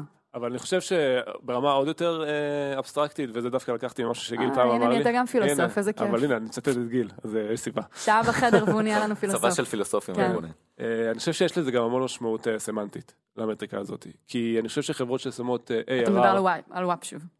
על מטריקות בכלל, אבל כשאתה שם ARR כמטריקה, מעבר לזה שאפשר להתווכח אם זה משדר ערך או לא, מה המטר שמשדר לחברה? אתה אומר לחבר'ה, תמצצו יותר כסף מהלקוחות, תעלו את ה-ARR. איזה אינספיריישן אתה מייצר להם? אתה כאילו אומר להם, המוח שלהם, למרות שאתה לא אומר להם זה ישירות, הולך לבוא נעשה קופונים, בוא נעשה הנחות, בוא נעשה מבצעים, בוא נעשה כאילו אלף אחד דברים שלא משדרים ערך. כשאנחנו אומרים לחברה, זה המטריקה שלנו, וואפ, לאן זה לוקח אותנו? למקומות של בוא נחזיר אותם יותר למערכת, בוא נגרום להם יותר מרוצים כי הם יחזרו, בוא נגרום להם יותר להשתמש, אוקיי? אני חושב שזה מייצר אליימנט ואז אתה באינטגריטי, כי כשעובד חדש נכנס לחברה ואתה מספר לו שה-DNA של החברה זה הפרודקט והקסטומר, וקסטומר comes first והערך ללקוח, אבל אז מודדים רק ה-ARR, יש פה באמת איזשהו... זה סולס, כן. לא רק זה, זה גם תשתית כמו חוזה בתוך החברה של איך מייצרים אינסנטיבס. בסוף, אנשים מקבלים החלטות בתוך הארגון, לפי איך שהארגון החליט למדוד את ההצלחה שלו, בין אם נרצה או לא נרצה, וברגע שיש ארגונים ויש כאלה לא מעט ששמים רק דגש על כסף, זה יכול מאוד מהר להוביל short term thinking, שמקריב את העתיד של החברה לשורט-טרם. אני לא מדבר רק על אנשי בחירות, זה יכול להיות גם הישגים בתחום פרודקט. והאמירה הזאת של לשים את הערך על ערך אמיתי ללקוח, במקרה הזה כמות האנשים שמשתמשים בנו, אני חושב שזה מייצר alignment, integrity כמו שאמרת, ואינטרסים טבעיים כאלה שכל אחד יכול לנווט אותם לעצמו בלי להרגיש רע עם עצמו גם. אגב, אני לא יודע אם אנחנו רוצים להיכנס לזה, אבל יש גם למטריקה הזאת חסרונות, דברים שלא עובדים לנו. אז חיסרון אחד לדוגמה. אנחנו אוהבים חסרונות, כן. אז כאילו, צריך להגיד, אין מטריקה מושלמת, זה גם סבבה לבחור מטריקה ולעשות לזה אבולוציה. אבל אחד הדברים נגיד שאנחנו דיבייטינג זה מה זה אקטיב, זאת אומרת, האם מישהו שנכנס פעם אחת בשבוע, פעמיים בשבוע, האם הוא צריך להיכנס פעם בשבוע ולעשות איזה משהו? האם בעצם זה שהוא עשה לוגין לפלטפורמה, זה נחשב לאקטיב? אז נגיד, זה בחרנו שלא, זאת אומרת, הוא צריך לעשות משהו כן משמעותי, אבל פעם אחת זה מספיק, אולי פעמיים, אולי הוא צריך לשעות זמן מסוים בשביל לחשב... איך אתה מגדיר משמעותי? כן. מה שמשמעותי לך לא משמעותי לי? אז חסר לנו עוד רזולוציה בתוך הדבר הזה. עוד חיסרון שיש לנו, שזה מטריקה שטיפה יותר קשה להזיז, כי לשנות פאטרן של אנשים לחזור ברמה שבועית, זה לא שאני עכשיו מעלה משהו, וטק, הנה אומר, יאללה, אני עכשיו כל יום יחזור. בסדר, זה לוקח זמן, כאילו, לשנות התנהגות של אנשים, לתת להם פאטרן אחר. אז יש טסים שרואים מאוד מהר, ויש טסים שלוקח יותר זמן בשביל לראות אימפקט. אני חושב שזה בדיוק אבולוציה טבעית כזאת, שעם הזמן, אחרי שאתה חי עם מטריקה מספיק זמן, אתה יכול לצלול עוד איזושהי רמה של דיטיילס, כאילו, שמייצרת אותה, ואני חושב שעם הזמן בחברה אנחנו נגיע למקומות האלה. ואני חושבת שעוד דבר שתומך בזה, זה, אני מנחשת, תכף תגידו לי אם זה נכון, אבל שלכן יש לנו עוד מטריקות, זאת אומרת, זאת הסיבה שאנחנו לא מדדים רק דבר אחד, יש מטריקות שתומכות בסיפור הזה, כדי שהן ייתנו לנו פידבק עוד יותר מיידי אפילו. גם יש, בעצם זה אחריות, להמשיך ולרשום את כל הדברים האלה שעוזרים לך, גם לזוז יותר מהר, דברים שהם יותר מדויקים בעבודה מאוד ספציפית שאתה עושה כרגע, כדי להגיע לוואפ יותר גבוה. למשל, אם אני אעבוד על מובייל אפליקיישן היום, ואני חושב שזה גם יתרום לי לאקוויזישן וגם יתרום לי לריטנשן, שזה שתי תזות מאוד שונות אגב, כי בריטנשן אני כנראה אלך יותר לכיוון של איך אני משלים את המוצר, ובאקוויזישן זה ממש יהיה, אני אבדוק את הפאנל כולו, ולבדוק האם יש לי מובייל אונלי סולושן אפילו, או לפחות מובייל אונלי אונבורדינג, ואני אבחר לעצמי תת מטריקה של וואפ, מכל הוואפ, אני אבחר מובייל וואפ, M-WAP נניח, ואז מתחת לדבר הזה אני אפילו יבוא ואני אגיד M-WAP על אנדרואיד, כי רק שם אני הולך ואני עושה את זה, ואני אגדיר את כל ההצלחה כפונקציה של שוק האנדרואיד כולה, וגם זה יזוז לי לאט מדי, כי זה עדיין weekly, אז אני אגיד, אוקיי, כמה, לא יודע, אנשים סיימו היום את תהליך הרישום. זאת אומרת, יכול להיות שאני אסתכל על תהליך סיינאפס, דיילי סיינאפס. עושים את זה כל הזמן. כל תעשו, בוחר את שיטת מטריקה בשביל... אבל היררכיה ברורה, כן. צריך להיות רצף לוגי ללמה הדבר הזה הוא הגיוני, וגם עדות בשטח, זאת אומרת, צריך להסתכל על הדאטה, ולראות שהדאטה אכן, זאת אומרת, ה-correlation הפך להיות causation. זאת אומרת, ש-A-B טסטים אכן מראים שבאמת כשמשהו עובד טוב, רואים את ה-causality, וגם כשהוא לא עובד טוב. ושתיים, שאין מטריקה יותר טובה כדי לעשות את זה. לפעמים מסתכלים על 10 מטריקות בהתחלה, ומחפשים את זאת שפשוט מרגישים איתה הכי נוח. התהליך הזה הוא תהליך חד פעמי? תראי, ברמת החברה אני לא ממליץ לשנות את זה יותר מפעם בשנה. בסדר, כמובן אם יש טעויות אז משנים, אבל כדי לשדר יציבות ובהירות אסטרטגית, אז משחק אחד שאפשר לעשות כל הזמן זה מה זה ההגדרה של אקטיב, אפשר לעשות אפילו פעם ברבעון לשדרג את הניואנס הזה, אבל כאמור, אני ממליץ למצוא דברים שההרגשה היא שלא צריך שנות. כמובן שכשיש שינויים אסטרטגיים בחברה, יש תובנה לגבי השוק, אתה פתאום רוצה להיכנס לאנטרפרייז, לא יודע מה, ואתה רוצה גם לתת theme השנה.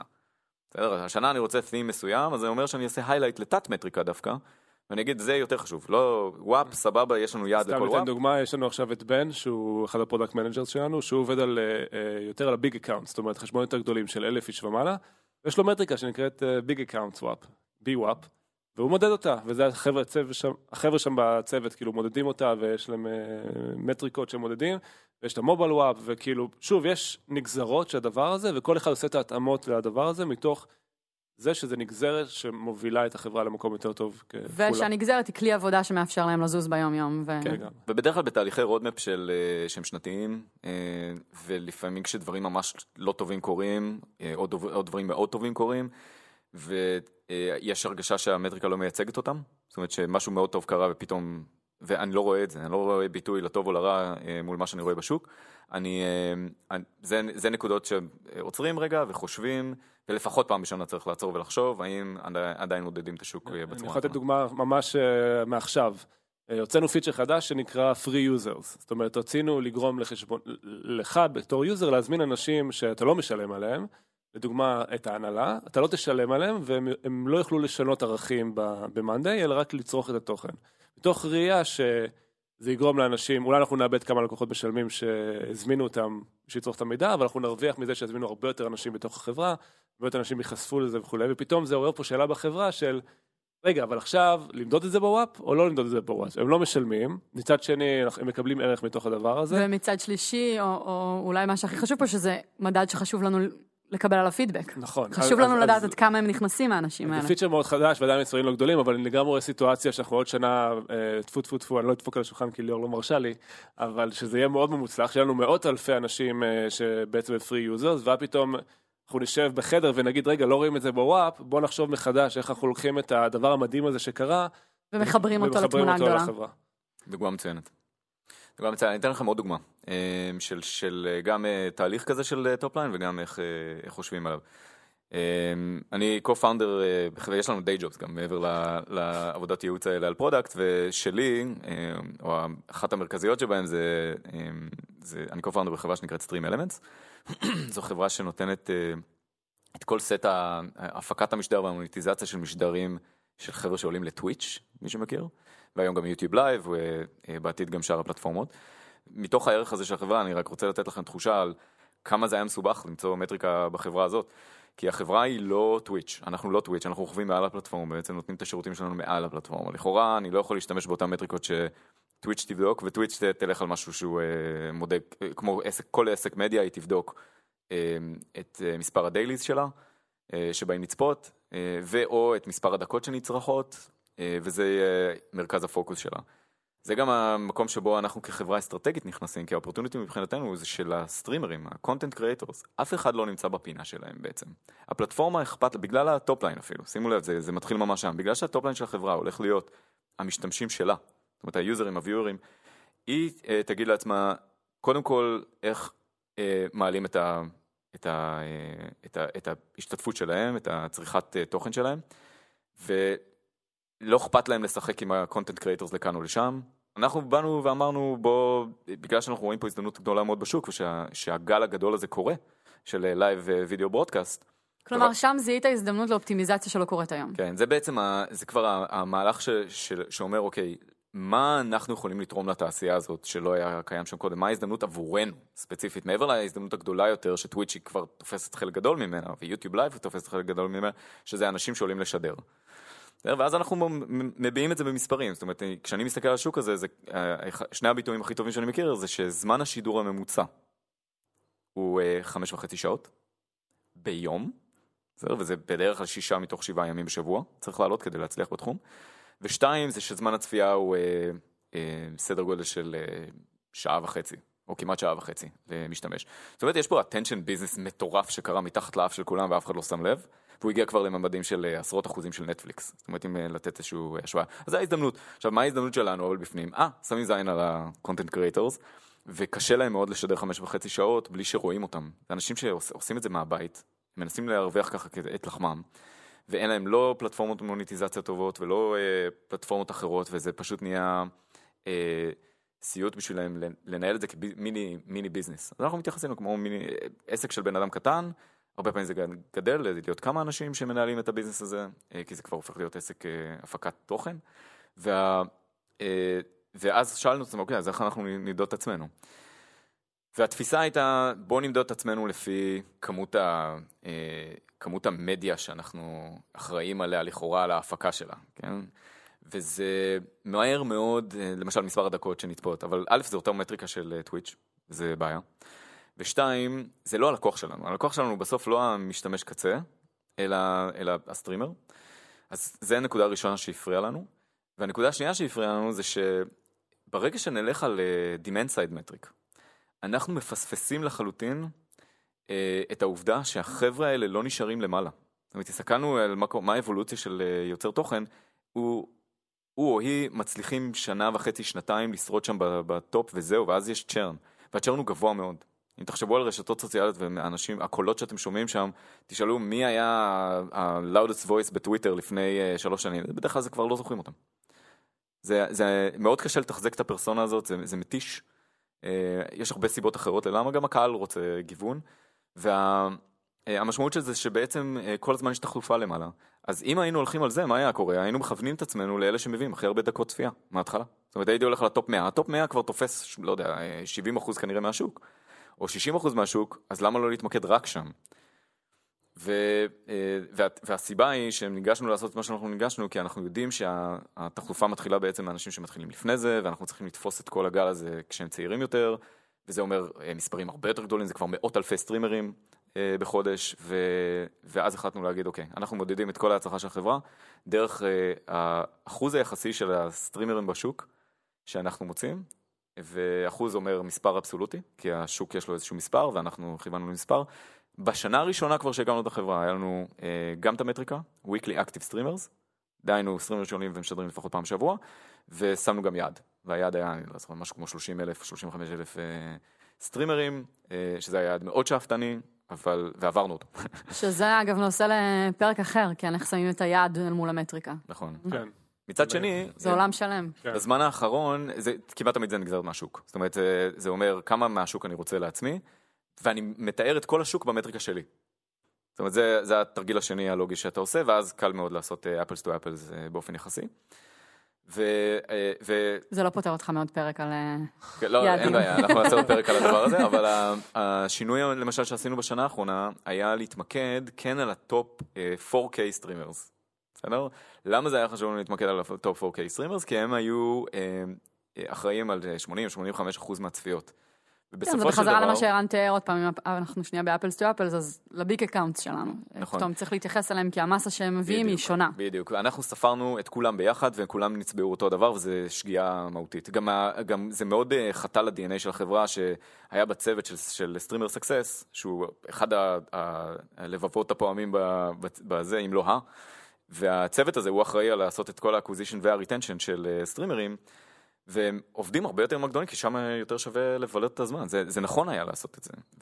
ולכן, ההתמקדות בחבר'ה האלה, כוללת גם תפיסה אסטרטגית נוספת, שאומרת, אנחנו חייבים להסתכל גם על כל הפאנל שלא שייך היום ל-4K האלה, כדי להפוך אותם ל-4K, גם אם יש ליד טיים עד שהמטריקה תזוז. זה עוזר לנו היום יותר להתמקד, ובאמת החלפנו את המטריקה להסתכל על הדבר הזה, ואנחנו יותר מרוצים ממנו היום. אז הנה דוגמה לאיך אתה עושה ריבלנס בעצם לאינסנטיבס, של למה אתה עושה את מה שאתה עושה, ומייצג יותר טוב את המציאות, וזה קרה שנה אחרי שהתחלנו בערך. כן, ולכן שוב, אז שאלתי אותך אם עושים את התהליך הזה יותר מפעם אחת, אז אולי את התהליך הזה עושים פעם בשנה, אבל את הבדיקת דופק הזאת עושים באופן תמידי. כן, כל הזמן בודקים אינטגריטי. לראות, זה המון משחק של... כלומר, אני לא יכול להניח את המפתחות וללכת הביתה. לא, אבל תחשבו איזה כוח מטורף זה, שעכשיו כולם פה יודעים את המטריקה הזאת, פועלים לשפר אותה, ואם מישהו מרגיש שהוא לא תורם לה, אז הוא מרים את היד ומבין איזה שינוי צריך לעשות. כן, זה חוזר לפרקי אימפקט שעשינו עם דניאל. לגמרי. אבל זה כוח ניהולי עצום. כשמתעדפים, אחד הדברים... כוח מוטיבציוני עצום גם, כן. לגמרי, שיקרו, אני מקווה גם, זה שעכשיו שיש צוות PM'ים כבר, שהוא יותר מ2-3, כשהתחלנו לעבוד, היום זה 10 אנשים, זה מדהים. וזה לתת להם להרכיב רודמפ. במקום שזה ירגיש כמו משהו שמתחיל טופ דאון, הטופ היחיד שבעיניי האחריות של היזמים לתת, זה את הקונטקסט השנתי בתוך האסטרטגיה הרב שנתית. זה לא להגיד, אוקיי, אנחנו 5 שנים, כאן אנחנו רוצים להיות, והשנה אנחנו הולכים in a themes, לחשוב עליהם. זה לא יעדים מאוד מאוד ספציפיים, כמו שזה... אולי אפילו יעד אחד כן שהוא ספציפי, וכמה יעדים שהם בשבילך כ-PM לבחור אם אתה רוצה להתמקד בהם או לא, אבל זה בוודאי לא, הנה לוחות הברית, הנה ההזדמנויות כולן, וזה מה שאנחנו עושים. ובאמת בתהליך האחרון שהחבר'ה עשו פה לקראת 2019, ה-PM'ים היו שותפים מלאים בתהליך הזה, והם אלה שהביאו לשולחן. הם עשו את זה. הם הובילו אותו. מדהים. כן. שוב, הם הובילו אותו. אבל האמת שעוד דבר אחד שעולה עכשיו ממשהו שציינת, אירן, זה שבאמת בזכות זה שיש לנו שיטה פתאום, ויש לנו מטריקות, ויש לנו KPIs, ואנחנו מבינים איך אנחנו חושבים על הדבר הזה, הצלחנו לגדול משתי נשות פרודקט לצוות של 10, שזה משהו שהיינו תקועים עליו תקופה מאוד ארוכה, נכון? מה שקרה עכשיו בחברה זה שיש לנו כרגע במקביל, היום, 10 טסק פורסים שרצים על 10 דברים משוגעים. זה עשם העובדה ש10 אנשים עכשיו יכולים להיות בטאספורסים ולהוביל את הדברים האלה ביום יום, בלי, ומהר גם, זה הנקודה, אקסקיושן סופר מהיר, בלי שהם צריכים לקבל אישור מאף אחד, והם יודעים שהם מצליחים או לא מצליחים בתוך עצמם, היא תודות לתהליך הזה. אז אנחנו יכולים לדבר עוד הרבה על תהליכים, זאת אומרת, אנחנו באמת נוגעים, זאת אומרת, המטרה היא לא מתוך KPI להגיע לכלל הדברים שצריך לעשות, אבל זה אחד הכלים שהוא הכי משמעותיים שאני מכיר. מאוד מעודד חברות סטארט-אפ שמקשיבות, אני מקווה, להתחיל עם התרגיל הזה מיד בהתחלה. כל מה שדיברנו עליו ותיארנו כאן הוא רלוונטי גם ליזמים שממש יצאו לדרך עכשיו, שעוד לא גייסו כסף, שעוד אין להם מוצר.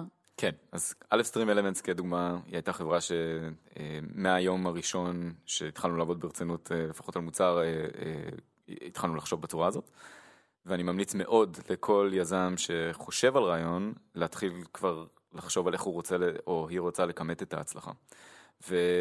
והסיבה שזה מאוד מאוד עוזר גם ליזמים בתחילת דרכם, זה כי אני משתמש באותם מטריקות בדיוק בדקים ל-VCs, ויש משהו שהוא מאוד מוביל את המחשבה של איך אתה חושב על שוק, כשאתה מציג לתזה, למשקיע, שהיא כוללת רמת עומק אסטרטגי, שבא לידי ביטוי גם בצורה כמותית, של איך אתה מתאר את כל שוק, ואיך אתה מתאר את מה שאתה רוצה לעשות, ואיך אתה נותן את השפה של האימפקט שאתה רוצה להביא, וזה כל כך נדיר במחוזותינו, שאני יכול להבטיח לכם, שמי שמוביל את הדיון, אצל משקיע, ופותח בלמה זה חשוב, מה האופרטוניטי, אבל הנה כמה מטריקות, שיביאו לידי ביטוי את ההזדמנות, וגם איך אני הולך למדוד הצלחה, זה מסוג הדברים שמאוד פותח את הדיון מול משקיע, כי בסוף כולם, זה לא משנה אם עכשיו אתה משחק את התפקיד של המשקיע או את התפקיד של... כולם רוצים בסוף לדבר על הצלחה. אני חייב לשים גריין אוף סולט על מה שגיל אמר, כי אני מסכים איתו, אבל עם ניואנס, כי יכול להשתמע מזה שהמון המון לחץ סביב לבחור את המטריקה הנכונה. אני חושב שבתור סטארט-אפ שמתחיל, אני חושב שזה 80% חשיבות לשים מטריקה, אוקיי? ו-20% הטיוב שלה ולוודא שהיא בדיוק הדבר הנכון. אני חושב שעצם העובדה ששמים איזושהי מטריקה מול העיניים היא הדבר החשוב שמכווינה את כל החברה, ולא להיכנס למקומות כאלה נורא מלחיצים, של האם זה מתחבר אסטרטגית בדיוק, כי זה הולך להשתנות כל כך הרבה פעמים, ואתם תבינו את המוצר יותר טוב לאורך הדרך. אז אני לא הייתי משקיע המון לחץ סביב לדייק את המטריקה, הייתי בוחר משהו שנראה אפילו אינטואיטיבי בתור התחלה, מתוך ראייה שאנחנו נשפר את זה לאורך זמן, אבל אני חושב שהחשיבות היא קודם כל לשים אותה. כן, אבל אני חושבת אז אני אוסיף סאג על מה שאתה אומר, הריזונינג... זה לא חוזר אליו, אלא מה שאתה... הריזונינג קריטי, כאילו, אם אין את כל הלמה מאחורי המטריקה הזאת, וזה משהו שחסר היום הרבה פעמים, כי כבר אני כן רואה צוותים בתחילת הדרך שבאים, יזמים שבאים ואומרים, הנה מטריקה, הבעיה שם היא שהם העתיקו אותם איפשהו, הם קראו באיזשהו בלוג נחמד, ואם לא מבינים מבפנים איך זה באמת קשור, ולא יודעים לנמק את זה מהמקום הזה, וחלילה התשובה היא, עכשיו אני צריך להמציא סיפור, כי בעצם בפועל לקחתי את המטריקה הזאת מהבלוג של אנדריסן, זה יוצר כבר בעיה אחרת, ולכן, אז זה כן המטריקה, אולי לא צריך להשקיע דוקטורט בלבחור אותה, אבל כן הייתי משקיע זמן בלוודא שאני מבינה למה זאת המטריקה שהולכת לשרת אותי בתקופה הקרובה. בדיוק, זה מכריח אותך בעצם לכתוב את התזה. בסוף זה תזה. חזרנו לפילוסופיה, אני לא תצטרך לברוח מזה. יש לך תזה על השוק, שהתזה היא תזה מדעית נקרא לה, כן? או פסודו מדעית, והיא אומרת, הנה ההזדמנות, הנה למה אני חושב שאני יכול לזיז את המחט, וככה אני הולך למדוד הצלחה. וכל סטרקצ'ר, זה סטרקצ'ר בעצם שמאפשר לך הרבה מאוד גמישות, באיך אתה מנסח את זה. זה לא the problem, the emo, the zibi, the emo, שזה באמת להעתיק טמפלטים מאחרים. הטמפלטים האלה לא יותר מאשר צ'קליסט. אני חושב שמה שחשוב זה לשמור על הרעיון של למה ההזדמנות הזאת היא כל כך גדולה? למה אני חושב שאני יכול להזיז שם דבר עד? ואיך אני הולך למדוד את ההצלחה? ברגע שאתה שם את הדברים האלה על השולחן, זה עושה משהו לכל הדיון. כל הדיון הופך להיות עם כוונה בפנים. יש המון אינטנשנליטי, לא יודע אם יש מילה כזאת בדיוק בעברית, אבל... התכוונות. התכוונות. רואים את ההשתדלות להגיע למקום מאוד מוגדר של הצלחה, וזה מאוד... זה גם מייצר דיון הרבה יותר טוב, וגם אני אומר לכם שבתחרות שיש בארץ, לפחות על כסף, ואת ליאור ראית הרבה יותר יזמים ממני, אני פשוט רואה את זה כל הזמן. מי שמגיע עם כזאת תזה, בדרך כלל יש לו פור על האחרים. וכשמי שרוצה לנסות לגייס בארצות הברית, שלא ינסה בכלל לגייס בלי שום מביא את הדברים האלה, כי בארצות הברית הם כבר כולם עושים את זה, וזה second nature בשבילם. זה לא עניין, כאילו לא צריך ללמד אותם את זה. תראה, גיל כבר נתן לנו את הטיפים לסיום בלי ששאלנו. זינמן, מילות סיום משלך? כן, אני חושב שזה בסדר שחברות לא נולדו ככה, וזה בסדר לעשות שינוי. אנחנו עשינו שינוי לאורך הדרך. לנו מאוד עזר, ושוב, כל אחד שיקח את זה איך שהוא רוצה, דווקא לא להתחיל מלמעלה למטה. זאת אומרת, להתחיל מהאמת היה לנו קשה, להתחיל מלמטה. זאת אומרת, אני הייתי ממליץ להתחיל עם איזשהו צוות, להתחיל להתרגל לעבוד עם KPIs במקום עם משימות, ואחרי שאנחנו מייצרים איזשהו קצב שם, וזה עובד, להרחיב את זה לעוד צוותים, ואחר כך למנות את המטריקה הגדולה של החברה. זה פשוט, אני חושב שאם מתחילים מלמעלה למטה, וכזה נורא פלף, קל מאוד לדבר הזה להתפרם. כן. אז אני מאוד מאמין לבנות את זה from the ground up, ואצלנו זה עבד מאוד מאוד טוב, והיום כל החברה מדברת את זה. זה פשוט, יש לזה אחיזה במציאות הרבה יותר חזקה. וואו, גיל. תודה שאירחתם אותי. עשינו את זה. תודה, ערן. תודה, ליאור. תודה שהאזנתם. Startup for startup.